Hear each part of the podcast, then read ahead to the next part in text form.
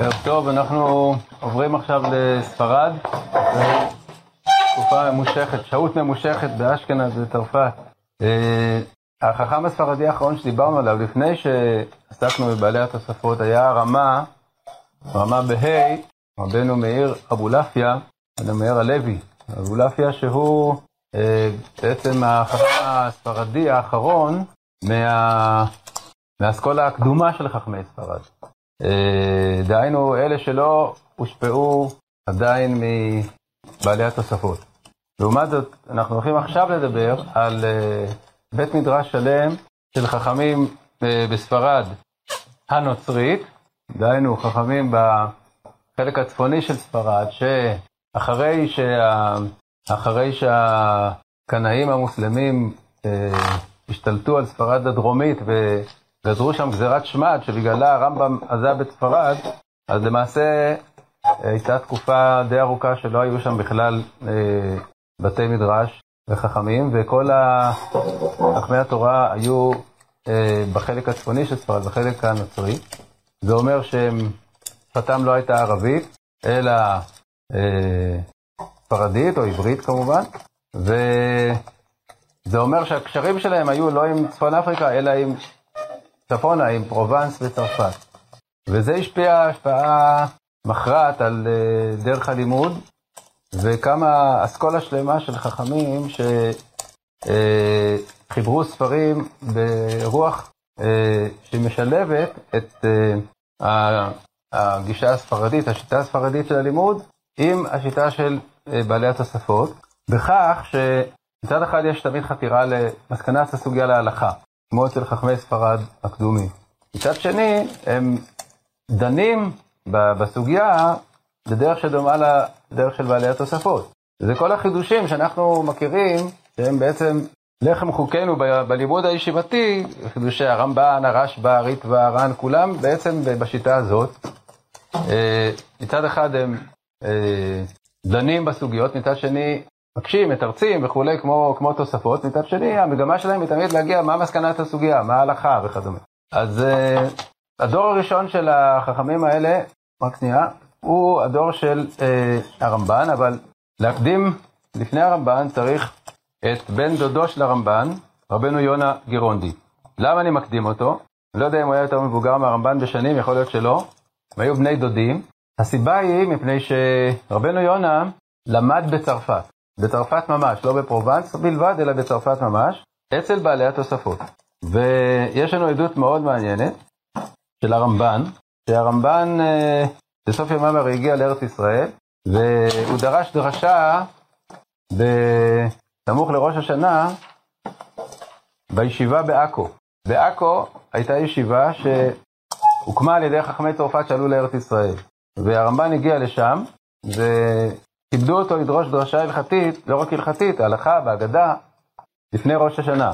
כנראה בשבת שלפני ראש השנה, והוא כתב אותה, הוא כתב אותה, את הדרשה הזאת, וזו דרשה בעלות, בעלת חשיבות אה, גדולה מבחינה הלכתית גם, כי יש בו הרבה נושאים שהרמב"ן דן בהם פה בעיקר, ובמקביל לדיוניו בחידושה ובמלחמות, וזה דברים שהם אה, מאוד אה, תורמים להבנת העניינים. אז בכל אופן, בדרשה הזאת, הוא כותב באיזשהו עניין בהלכות שופר, הוא כותב כך, ודבר זה חידשתי אותו בילדותי, והרציתי הדבר לפני רבני צרפת, אל הרב רבי משה ורבי שניאור, ואל אחיו רבי שמואל, ואל הרב רבי יחיאל בפריז.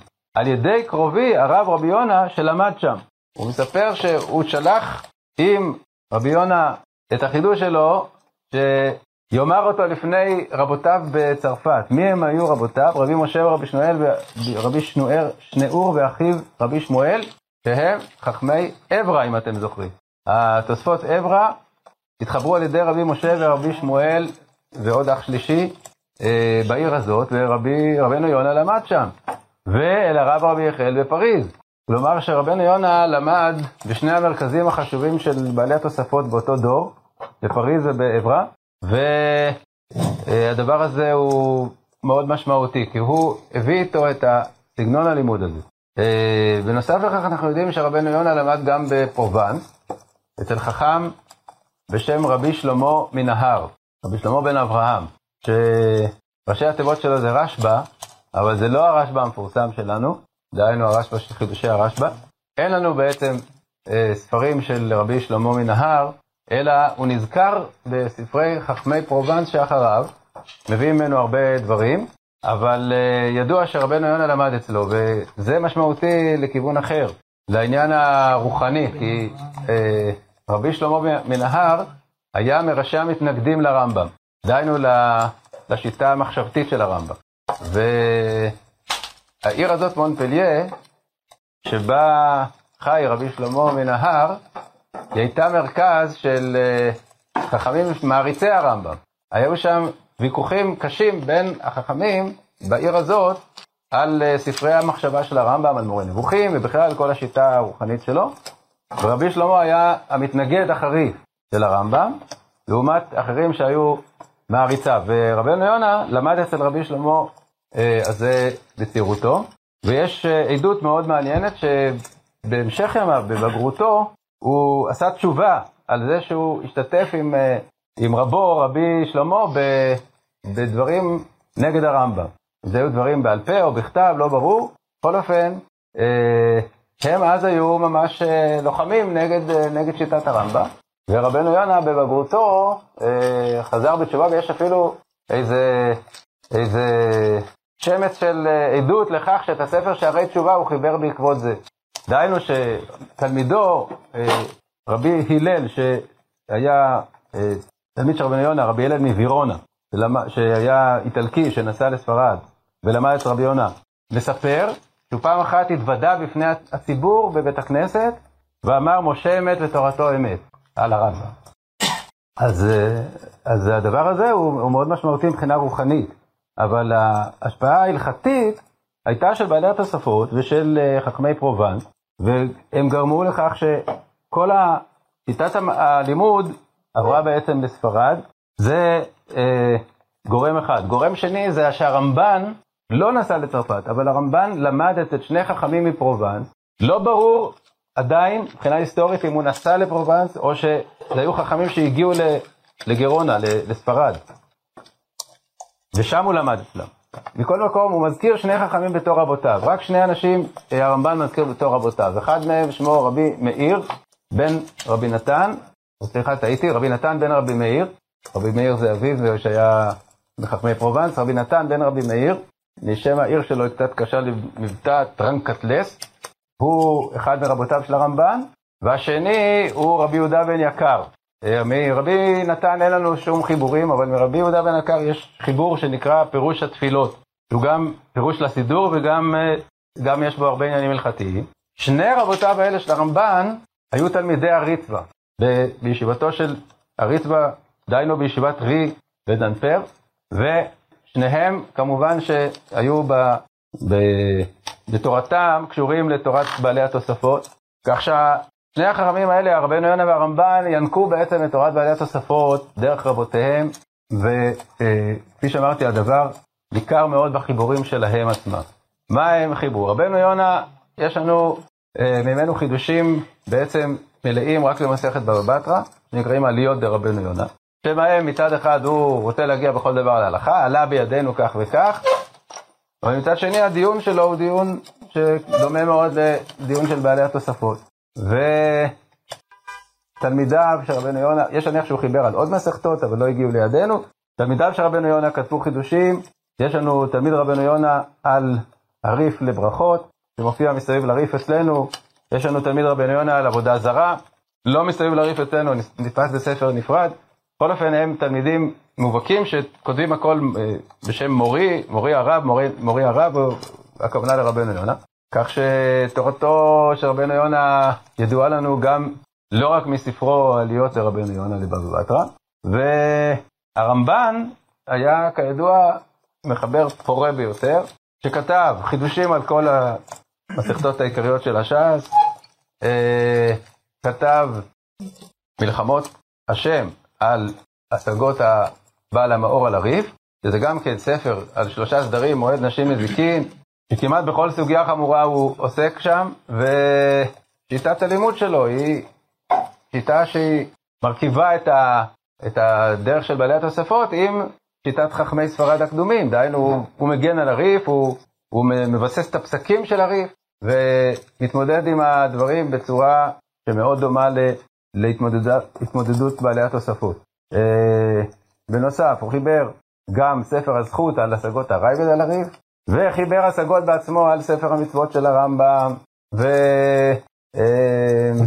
אה, ספרים על נושאים ספציפיים בהלכה, כמו תורת האדם, שזה הספר העיקרי על הלכות אבלות, אה, הלכות נידה, הלכות לולב, כתב חיבורים קונטרס החרב, חיבורים קצרים על, על נושאים מסוימים בהלכה, שהם ממש מהווים יסוד, בכל, בכל נושא כזה, זה הרמב"ן זה כמעט ה, היסוד בכל הפסיקה של הפוסקים שאחריו.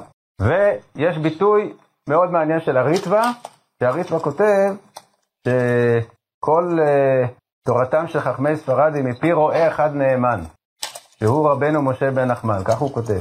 כלומר שכל חכמי ספרד שאחריו, וזה רבים וטובים שאנחנו יודעים, אה, לומדים את תורתם, הם כולם רואים ברמב"ן, ברמב"ן את המורה הגדול שלהם. הריטב"א קרא לו רבנו הגדול, למרות שהוא לא למד אצלו ולא לא, לא היה יכול ללמוד אצלו. תלמיד תלמידיו, אבל רבנו הגדול זה הרמב"ן. אה, את, את החידושים של הרמב"ן על הש"ס למדו בדקדוק עצום. זה מוסר אה, אחד מחכמי פרדה בסוף תקופת הראשונים, אה, רבי יצחק קנפנטון, שהיה ראש ישיבה ב, בסוף תקופת הראשונים, אז הוא כותב שמדקדקים בחידושי הרמב"ן ממש בכל מילה. חידושי הרמב"ן זה פסולת נקייה. ו... ובאמת ההשפעה שלו על, על הדורות הבאים היא כזאת, שהראשונים שאחריו, לפעמים מעתיקים קטעים ממנו בלי, בלי להזכיר את שמו בכלל. כאילו זה פשיטה שהם נסמכים על הרמב"ן.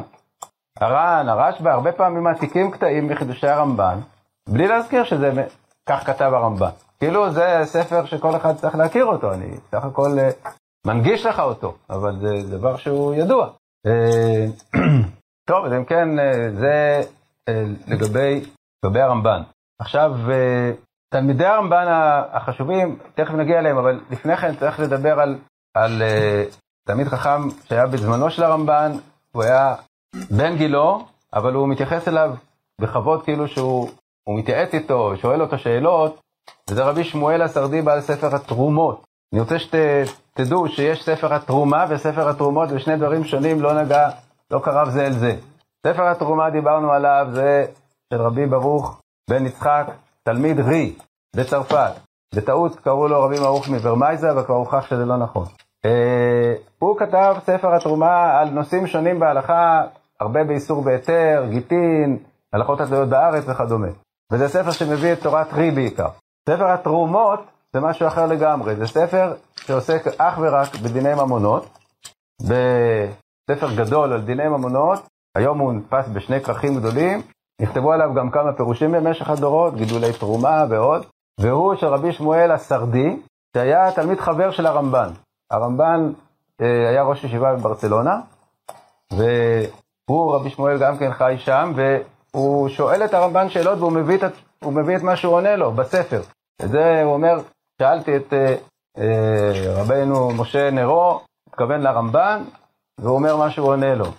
וזה ספר שמופיע המון בחושן משפט, על כל צעד ושעד, מביאים את ספר התרומות, של רבי שמואל הזה, אה, תלמיד חבר של הרמב"ן. התלמידים הגדולים של הרמב"ן המפורסמים, בעלי החידושים לדורות, זה הרשב"א והרעה. הרשב"א, רבי שלמה בן אדרת, אה, לא צריך לספר לכם שהוא כתב חידושים על הש"ס, שהם אבן פינה בלימוד הש"ס, והוא כתב גם כמה ספרים בהלכה.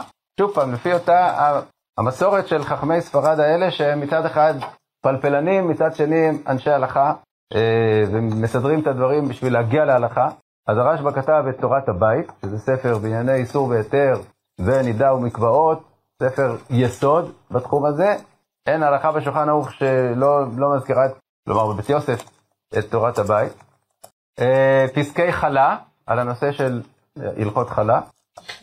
עבודת הקודש, עבודת הקודש זה ספר על הלכות יום טוב ועירובין, ששוב פעם, זה ספרי יסוד בנושאים האלה. אה, והתשובות, שו"ת הרשב"א הוא אחד מהשו"תים הגדולים של תקופת הראשונים. בעצם אם אנחנו רוצים ככה לזכור ברגע אחד מהם ספרי השו"תים הגדולים של תקופת הראשונים, מבחינה כמותית, מבחינה איכותית, מבחינת ההשפעה שלהם, אז שו"ת הרשב"א ושו"ת מהר"ם מרוטנבורג הם בעצם הגדולים ביותר, למרות שיש רמב"ן ויש ריטב"א, ויש כמעט כל אחד מהראשונים אספו את התשובות שלו, אבל הרשב"א זה אלפי תשובות וכן מהר"ם. אה, כמובן הרמב"ם, שו"ת הרמב"ם, אבל זה יחסית מבחינה כמותית הרבה הרבה פחות, והרבה פחות מפורט, הרבה פחות אה, למדני, כאילו, הרמב"ם יותר עונה תשובות הלכה למעשה, הוא לא נכנס הרבה לדיונים. אבל ברשב"א זה ספר לימוד, כל תשובה שלו זה, זה, זה, זה דיון בסוגיה, זה, זה, זה למדנות, אפשר ל, ל, ל, לעסוק בזה כמו בחידושי הרשב"א. אה, הרעה, רבי אהרון הלוי, היה, אז ככה, הרשב"א היה ראש הישיבה בברצלונה אחרי הרמב"ן. הישיבה בברצלונה הייתה ישיבה מרכזית בספרד הנוצרית, ושם היו הרמב"ן, הרשב"א, אחר כך הר"ן, ראשי הישיבה. הרעה היה בן אה, המקום, גם כן, והיה בר פלוגתא של הרשב"א. הרעה היה, אם אני לא טועה, נין של אה, בעל המאור, של הרזה בעל המאור. אולי לא נין בדיוק, אבל בכל אופן היה מצאצאיו של בעל המאור. היה לו ייחוס גדול, והוא היה חכם באמת עצמאי כזה, וגם אחיו היה, רבי פנחס הלוי, היה גם כן גדול, הוא קורא לאחיו בשם רבו. אז יש לנו מאחיו של הרעה גם כן חידושים בכל מיני מקומות, כל מיני ספרים שמביאים אותו, הריטווה למשל מביא אותו הרבה. והרעה כתב חידושים גם על הש"ס וגם על הריף. יש לנו על כמה מסכתות שהוא כתב על הש"ס, יש לנו כמה מסכתות שהוא כתב על הריף. בכל אופן הוא כתב גם על הש"ס וגם על הריף, אה, חידושים אדירים, מאוד, אה, מאוד אה, מקוריים, כלומר מי שלומד את זה הוא רואה שתמיד הרע יש לו איזו שיטה, הרבה פעמים יש לו איזו שיטה מיוחדת, שיטה מעניינת. והוא היה בר פלוגתא של הרשב"א, הוא כתב אה, השגות על תורת הבית, השגות אה, שהרשב"א מאוד אה, לא קיבל אותן, ו... והוא כתב מענה על ההשגות. אז בסך הכל בתורת הבית יש תורת הבית, יש בדק הבית של הרשב"א, של הרעה, ויש משמרת הבית של הרשב"א שעונה להשגות של הרעה. וחילופי הדברים הם קצת קשים לפעמים. אנחנו לא יודעים בדיוק את הסיבה, מה בדיוק הייתה הסיבה של המתיחות, הייתה ביניהם כנראה איזושהי מתיחות, אה, וזה בא לידי ביטוי בסגנון, אבל יכול להיות שזה אפילו לא מתיחות, אלא זה יותר עניין אישי כזה של סגנון אישי, כי הרייבד והרמב"ם למשל, זה לא הייתה, לא הייתה ביניהם שום מתיחות, לא, יכולה, לא יכלה להיות ביניהם שום מתיחות. הרייבד יושב בפרובנס, הרמב"ם במצרים, הם לא... אי אפשר להגיד שהם... אה, היה ביניהם איזשהו סכסוך חס וחלילה. הם לא, לא היו באותו מקום, לא היה להם על מה להסתכסך. ואף על פי כן הרייבד שהוא תוקף, אז הוא לפעמים תוקף בלשון בוטה. למה? כי זה סגנון כזה, הוא, הוא, אה, הוא רגיל אה, להתבטא בחריפות על דברים שהוא מאמין שזה ככה, וזאת אה, דרכו, אז אי אפשר לדעת, יכול להיות שגם בין הרשב"א לרעה זה בסך הכל עניין של סגנון, אבל בכל אופן יש שם ביטויים די קשים. מה שצריך לדעת זה שספר החינוך הוא לא של הרעה, למרות שכמה וכמה חכמים טעו בדבר הזה וכותבים שהרעה כתב בספר החינוך, או בצורה אחרת מתבטאים. זה לא נכון, זה הוכח חד משמעית שאת החינוך כתב אומנם איש לוי מברצלונה, כפי שהוא כותב בהקדמה, הוא, לא, הוא, לא, הוא, לא, הוא מעלים את שמו, הוא לא מזכיר את שמו, אבל הוכח בצורה חד משמעית שהכותב הוא תלמיד הרשב"א. תלמיד הרשב"א. מי שרוצה לקרוא את ההוכחות, אז במהדורה החדשה של החינוך שיצא במכון ירושלים, יש שם הקדמה של המאדיר אה, הרב מצגר, והוא מוכיח ממש בהוכחות ברורות שהמחבר הוא תלמיד של הרשב"א, וזה כמובן לא רחוק מה, מה, מהסביבה ומהמקום ומהמקום הרוחני של הרעה, אבל זה לא הרעה. זה נוסף להוכחה ישירה, יש גם הוכחות עקיפות, שהרבה דברים בחינוך הם בניגוד למה שהרעה כותב בחידושים שלו. אבל טוב, זה אולי אפשר להגיד, חזר בו וכדומה, ניסו כל מיני תירוצים, אבל בסופו של דבר זה ברור שאת החינוך חיבר אחד מתלמידי הרשב"א. היו עוד, אה, לרשב"א היו הרבה תלמידים, ויש עוד חיבורים שהם ידועים בתור תלמיד הרשב"א ולא יודעים מי הוא. יש חידושים על כמה מסכתות של תלמיד הרשב"א ולא יודעים מי הוא התלמיד הזה. אז כך שהיו באותו זמן אה, בישיבות תלמידי חכמים שכתבו חידושים, אבל לא התפרסם אה, הדבר של, אה, של שמם לא התפרסם. כמו תלמידי רבנו יונה האלה שהזכרנו. בכל אופן, תלמיד אחד של הרמב"ן נוסף לרשב"א והרעה, שהוא, חשוב לציין אותו, הוא רבנו דוד. רבנו דוד, בונפיל או בונפיד, אה, ידוע לנו בתור, ב, ב, בשני חידושים על שתי מסכתות, על פסחים ועל סנהדרין. זה חידושים נפלאים, זה חידושים שכל מי שלומד מסכת פסחים או סנהדרין, הוא חייב ללמוד את חידושי רבנו דוד. אה, הר"ן מזכיר אותו הרבה, אבל בעיקר כשרואים את החידושים שלו, הוא חדשן בסגנון קצת של האחרונים. יש לו כל מיני חקירות, והוא הוא, הוא, אה, מאוד, אה, מאוד חדשני, רבנו דוד. הוא היה תלמיד הרמב"ן.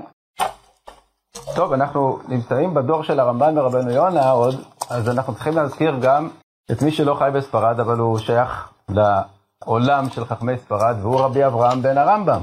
רבי אברהם בן הרמב"ם במצרים אה, ניסה להמשיך את, ה, את המסורת של שני, שני אה, גופי מסורת. אחד זה של אביו, והוא כתב, כתב תשובות על שאלות במשנה תורה, על השגות על משנה תורה. אחד זה אה, תשובות על השגות רבי דניאל הבבלי, ואחד נקרא בשם מעשה ניסים, שזה תשובות על השגות על ספר המצוות. אז הוא, אה, למעשה יש לנו שני ספרים, אחד נקרא, הראשון נקרא ברכת אברהם, השני נקרא מעשה ניסים. אחד זה על משנה תורה ואחד זה על, על ספר המצוות.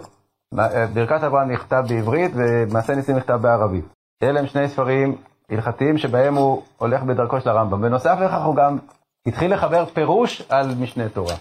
אבל אין לנו את הפירוש הזה, יש לנו אזכורים בודדים של, uh, מתוך, ה, מתוך ה, מה שרבי אברהם כתב ב, ב, בקובץ של, uh, קובץ של פירושים, נו, שכחתי את שמו כרגע, שהוא מודפס על הרמב"ם, שהוא קובץ uh, קדום מתחילת תקופת האחרונים, uh, ושם מעשה רוקח. בספר מעשה רוקח מופיעים קצת מהפירושים של רבי אברהם שהוא כתב על משנה תורה, אבל הוא לא השלים את זה, זה ידוע שהוא לא השלים, הוא לא הספיק לחבר פירוש על כל משנה תורה. בנוסף לכך, רבי אברהם היה חסיד. מה פירוש חסיד? הוא לא היה מחסידי הבעל שם טוב, למה לא? כי הוא היה הרבה לפניו. אלא הוא היה מחסידי מצרים. היו במצרים, הייתה במצרים אה, קבוצה כזאת של, אה, של אה, חכמים יהודים עם נטייה לחסידות ולתורת הסוד קצת ולמנהגי חסידות מיוחדים, ורבי אברהם היה ממשפחה של חסידים, דהיינו מצד אמו. אבא שלו לא היה חסיד, אבל uh, אימא כן, האימא הייתה משפחה של חסידים. יש, יש לנו תיעוד של משפחת uh, רבי מישאל חותנו של הרמב"ם. רבי מישאל היה חותנו של הרמב"ם, דהיינו, הסבא של רבי אברהם, אבא של אמו, ובתיעוד הזה יש שם איזה שישה דורות שעל חלקם כתוב החסיד. וזה לא מקרה, כלומר זה לא, זה לא כמו שאתה אומר על מישהו הרב, הרב הגאון, זה לא תואר סתם. חסיד פירושו שהוא שייך לקבוצת, שייך לכת החסידים, כן? פה המילה, הביטוי חסיד, אה, ביטוי חסיד, לכל דבר, לקרוא לזה מישהו שלומד תורת הסוד ודברים כאלו זה דבר נורא חדש עם תורת החסידות. לפני כן חסיד היה... לא, לא, זה לא חדש. גם החסידים, גם החסידים שבזמן חז"ל, כן. קוראים להם החסידים, יש להניח שהם היו קשורים לתורת הסוד, והם היו קשורים לסוג מסוים של אה, דרכי חסידות בתפילה וכדומה, כי זה מופיע בהקשרים של, אה, של אה, אנשים שהם מתבוננים, החסידים הראשונים היו שוהים שעה אחת לפני תפילתם, מה זה, לשהות שעה לפני התפילה? בשביל הכוונה? זה נשמע לנו מוזר, זה לא מתאים להתפקס. זה משהו של חסידים. לשהות שעה לפני התפילה בשביל, בשביל הכוונה? אז היו, היו, המושג חסידים היה מאז ומתמיד איזה מין קבוצה של אנשים שיותר עוסקים בעניינים רוחניים ומכוונים, כוונות וכדומה. ורבי אברהם היה נקרא חסיד, והוא כתב ספר גדול בשם המספיק לעובדי השם. הספר המספיק לעובדי השם זה לא ספר שהיה הרמב"ם כותב אותו. הרמב"ם לא היה כותב ספר כזה. יש שם המון אה, ענייני מוסר וענייני אה, חסידות ומנהגים מיוחדים בתפילות, של המון קריאות והשתחוויות ואפילו צומות וכל מיני דברים כאלה, שרבי אברהם אה, נהג בהם. יחד עם זה הוא היה מעריץ גדול של אביו, ובכל עניינים של, של אה, מחשבה, של פילוסופיה, הוא הולך בדרכו של אביו, הוא מצטט את אביו, והוא, והוא, והוא הולך בדרכו, אבל בעניינים של מוסר והנהגה וצורת עבודת השם, הוא, הוא שייך לקבוצת החסידים. זה מעניין מאוד. ומה מספיק לעובדי השם, יש לנו חלקים.